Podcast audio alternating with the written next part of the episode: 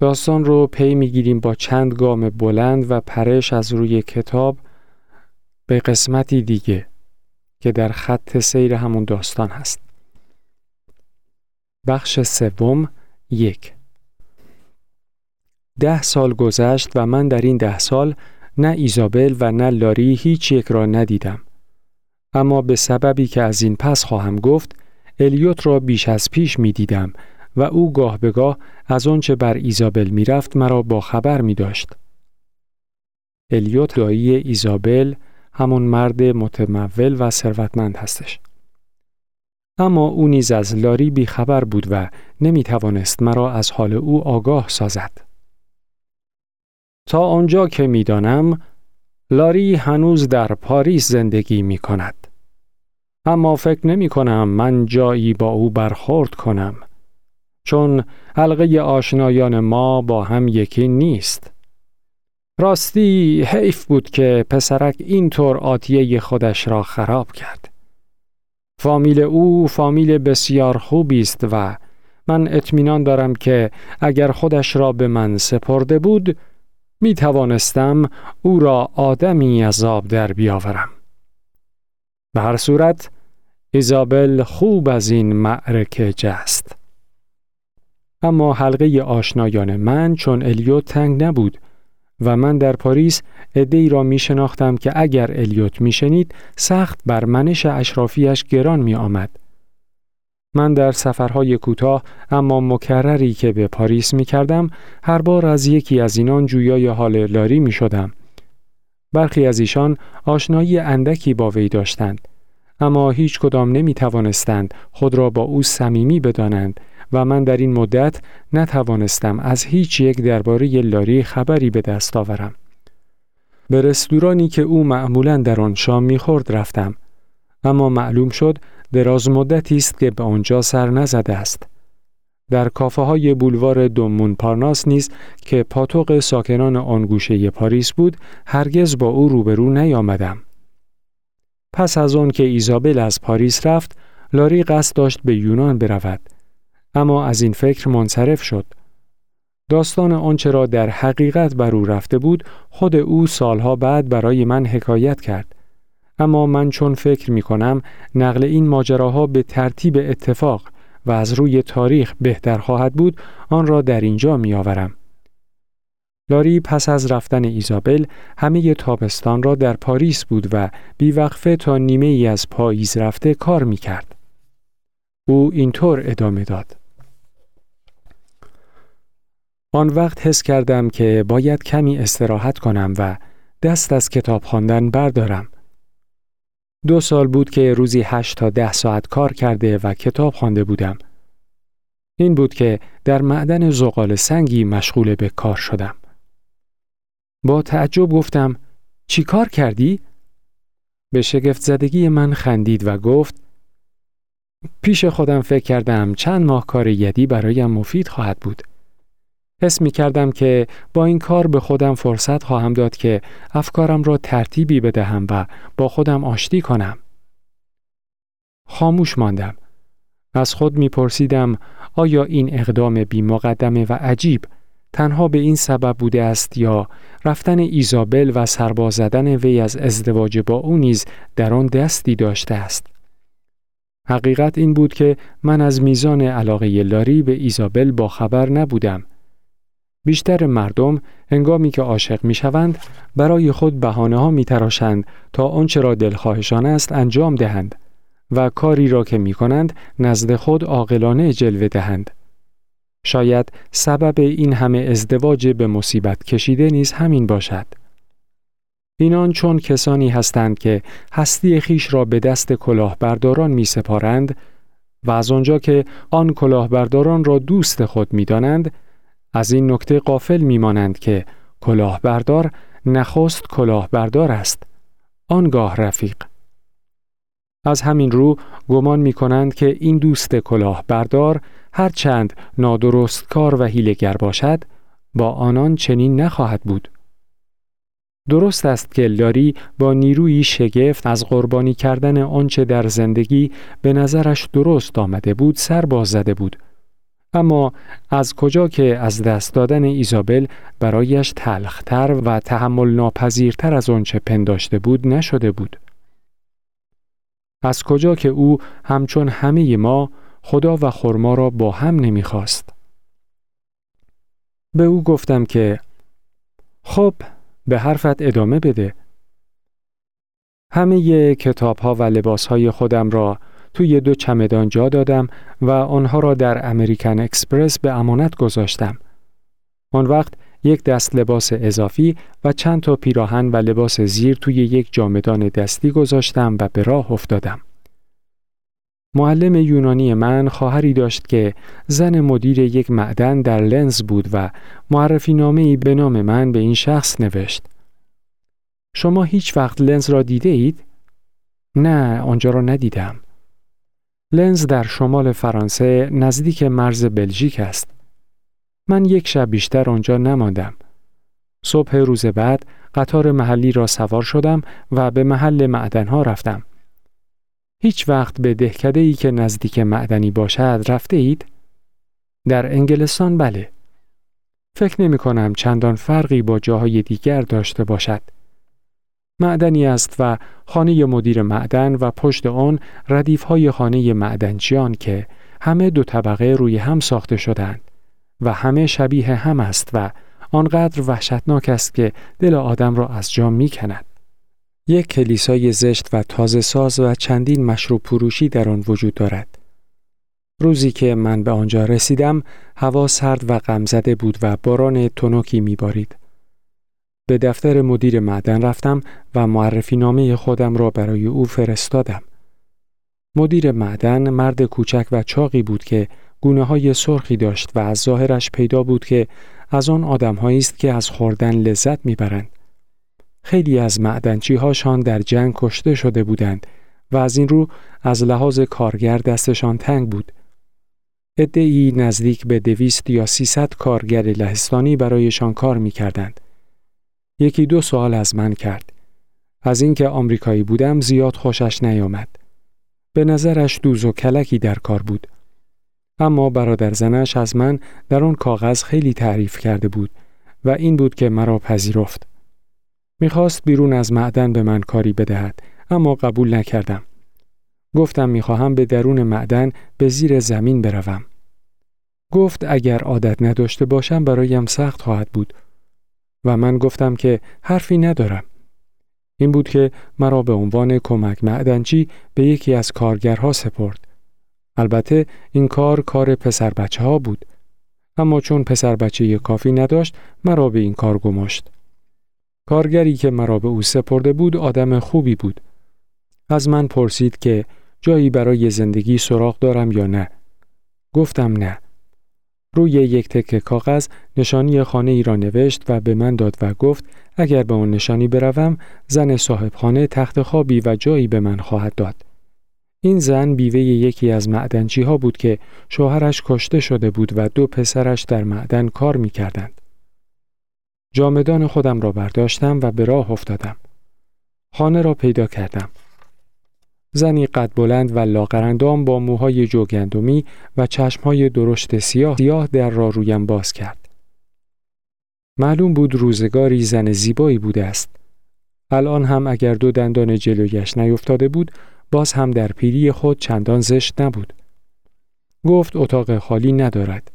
اما در یکی از اتاقهایی که به یک لهستانی اجاره داده است دو تخت هست و اگر من بخواهم می توانم تخت دومی را بگیرم.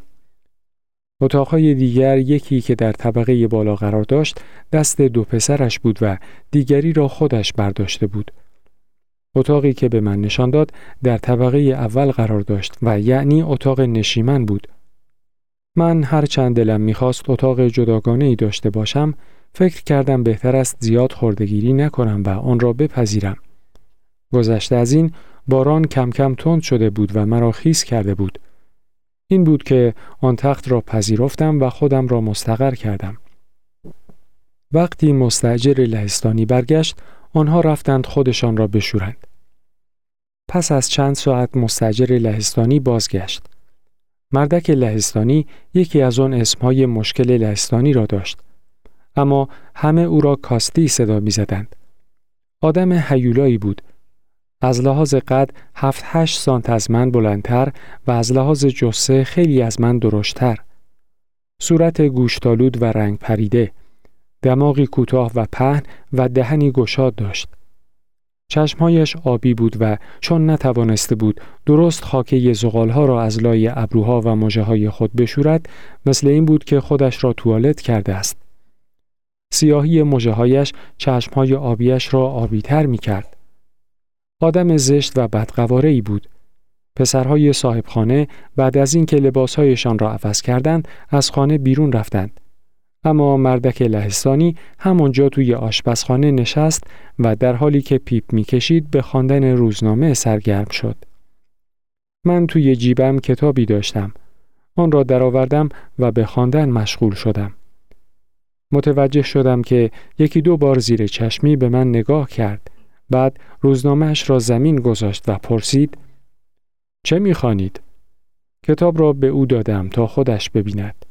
نسخه ای از کتاب شاهزاده خانم کلو بود که چون در جیب جا می‌شد در ایستگاه راه آهن پاریس آن را خریده بودم. اول نگاهی به آن کرد بعد با تعجب نگاهی به من. کتاب را پسم داد. لبخند مرموزی به روی صورتش نشست. سپس گفت سرگرم کننده هم هست؟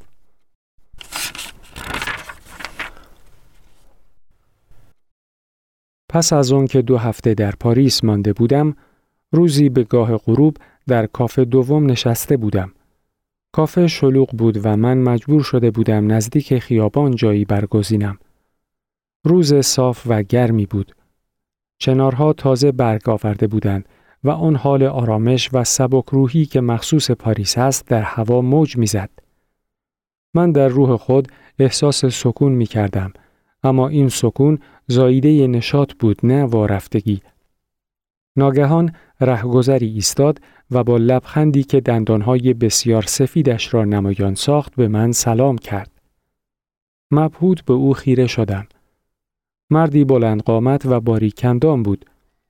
بر سر کلاهی نداشت و خرمن موی قهوه‌ای رنگش از گوش به در رفته بود. لب بالا و چانهش در زیر انبوهی ریش قهوه‌ای رنگ پنهان بود. پیشانی و گردنش رنگ آفتاب سوختگی داشت. پیراهنی فرسوده، کتی نخنما و قهوه‌ای رنگ و شلواری خاکستری و کثیف به پا داشت. ژنده پوشی مسکین به نظر می آمد و تا آنجا که من به خاطر داشتم هرگز او را ندیده بودم. او را از آن گروه بیکاره ای پنداشتم که در پاریس همه چیز خود را از دست می دهند. منتظر بودم پیش بیاید و از سیه بختی خود داستانی ساز کند و پول شام و رخت خوابی را از من بخواهد. اما همان گونه دست در جیب در برابرم ایستاد و لبخند زنان با نگاهی شوخ به من خیره ماند. عاقبت به زبان آمده گفت مرا به یاد ندارید؟ من به عمرم شما را ندیدم. حاضر بودم 20 فرانک به او بدهم اما به هیچ وجه آماده قبول لاف آشنایی او نبودم. گفت من لاری هستم. خدای من لبخندی زده پیش آمد و در صندلی کنار من نشست. پیشخدمت را صدا زدم. آخر چطور می‌خواستی من با این همه ریش و پشم تو را بشناسم؟ پیشخدمت آمد و لاری برای خود دستور گیلاسی آب پرتقال داد. اکنون که به او نگاه می کردم خاصیت شگفت چشمان او را که سیاهی و مردمکش هر دو به یک اندازه سیاه بود می شناختم. چقدر وقت است که در پاریس هستی؟ یک ماه. اینجا ماندنی هستی؟ ای چندی؟ در همان حال که این سوالها را می کردم فکرم سخت مشغول بود. دیدم پارچه شلوارش از هم در رفته و آرنج های کتش سوراخ است. با گدایانی که در مشرق دیده بودم هیچ تفاوتی نداشت. آن روزها هنوز کسی کسادی بازار را فراموش نکرده بود و من نزد خود چنین اندیشیدم که سقوط 1929 در آمریکا او را بی پول گذاشته است.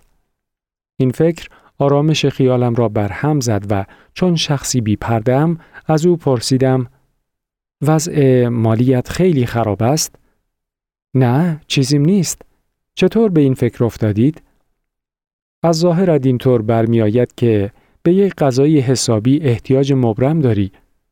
گذشته از این لباسهایی که تنت هست فقط برای خاکروبه خوب است. این قدر روزاش بد است؟ هیچ به فکر لباسهایم نبودم. راستش را بخواهید مدتی است می‌خواهم یک مشت خرتوپرت بخرم اما هیچ وقت عملا به این کار دست نزدم. پیش خود فکر کردم آنچه می‌گوید بر اثر شرم و یا غرور است. گفتم اینقدر احمق نباش لاری. من میلیونر نیستم اما گدا هم نیستم. اگر به پول احتیاج داری بگذار چند هزار فرانکی به تو قرض بدهم. مطمئن باش ورشکست نخواهم شد. خنده را سر داد. خیلی متشکرم اما به اندازه کافی پول دارم. راستش را بخواهید آنقدر پول دارم که نمی‌توانم آن را خرج کنم. با وجود سقوط بازار آمریکا اینقدر پول داری؟ سقوط بازار نیویورک به حال من تأثیری نداشت. پول من همه در سهام دولتی بسته است. از اینکه قیمت آنها تنزل کرده یا نه خبری ندارم. همینقدر می‌دانم که دولت مثل سابق سود آن را می‌پردازد. در حقیقت من این چند سال اخیر پولی خرج نکردم و فکر می کنم تا حالا مبلغی جمع شده باشد. مگر از کجا میایی؟ از هندوستان. شنیده بودم که آنجا هستی. ایزابل می گفت. ایزابل؟ آخرین باری که او را دیدید کی بود؟ دیروز. دیروز او را دیدم. مگر او در پاریس است؟ بله در آپارتمان الیوت تمپلتون زندگی می کند. چه خوب. خیلی دلم می خواهد او را ببینم. هرچند در طی این محاوره من به چشمان او خیره شده بودم، احساسی عمیقتر از تعجب و خوشحالی در آنها ندیدم. گری هم در پاریس است. میدانی که آنها با هم عروسی کردند. بله، اما باب دکتر نلسون سرپرست من در کاغذ این خبر را برایم نوشته بود. اما خود او سالهاست که مرده است. دیدم با مرگ دکتر نلسون که مسلما تنها رابطه میان او و دوستانش بوده است، لاری از ماجراهای بعدی آگاه نیست. بنابراین از تولد فرزندان ایزابل، از مرگ هنری ماتورین و خانم برادلی و از تباهی گری و جوانمردی الیوت برای او حکایت کردم. لاری می‌خواست بداند گری از پاریس خوشش آمده است یا نه. راستش را بخواهی مثل اینکه کمی هاجوات شده است. تا آنجا که می توانستم کوشیدم تا تأثیری را که دیدن گری در من به جا گذاشته بود برای او بازگویم. به که چشم بر هم بزند با چنان حالتی چشم به صورت من دوخته بود که گویی با گوش جان به سخنانم گوش فرا داده است. احساس شگفت و ناراحت کننده ای بود. پس از آن که مدتی حرف زده بودم گفتم گفتن من چه لزومی دارد؟ خودت خواهی دید. باز هم توی پرانتز یادآوری بکنم که گری که الان همسر ایزابل هستش پسر همون کارخانه دار ثروتمندی است که روزگاری قرار بود الداری در کارخانه او مشغول به کار بشه. خب ادامه گفتن من چه لزومی دارد؟ خودت خواهی دید. بله، خیلی دلم می‌خواهد آنها را ببینم. حتما آدرسشان در کتاب تلفن هست. البته اما اگر نمی‌خواهی آنها را بترسانی و بچه ها را وحشت زده از خود فراری بدهی، فکر می‌کنم بهتر است سروریشت را اصلاح کنی. خنده ای کرده و گفت مدتی از قصد این کار را دارم. لزومی ندارد خودم را اینطور به چشم مردم بکشم. حالا که به فکر افتاده ای یک دست لباس نو هم برای خودت بخر. راست می‌گویید مثل اینکه کمی سر و وضعم نامرتب است. وقتی می‌خواستم هند را ترک کنم متوجه شدم به جز همین لباس ها که الان تنم هست چیزی ندارم. نگاهی به لباسی که من بر تن داشتم انداخت و نشان خیاطم را گرفت. به او گفتم آن لباس را در لندن دوختم که به درد او نمی‌خورد. موضوع را تغییر دادیم و او باز درباره گری و ایزابل آغاز سخن کرد. به او گفتم من تازگی ها آنها را زیاد دیدم.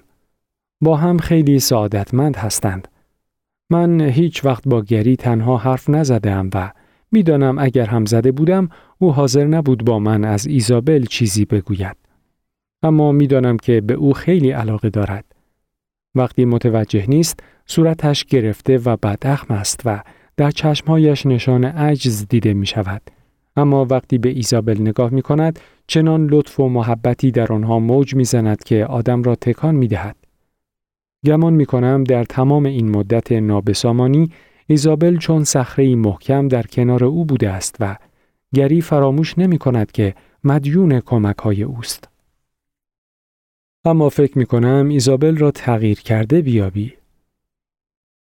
از اینکه ایزابل از همیشه زیباتر شده است چیزی با او نگفتم.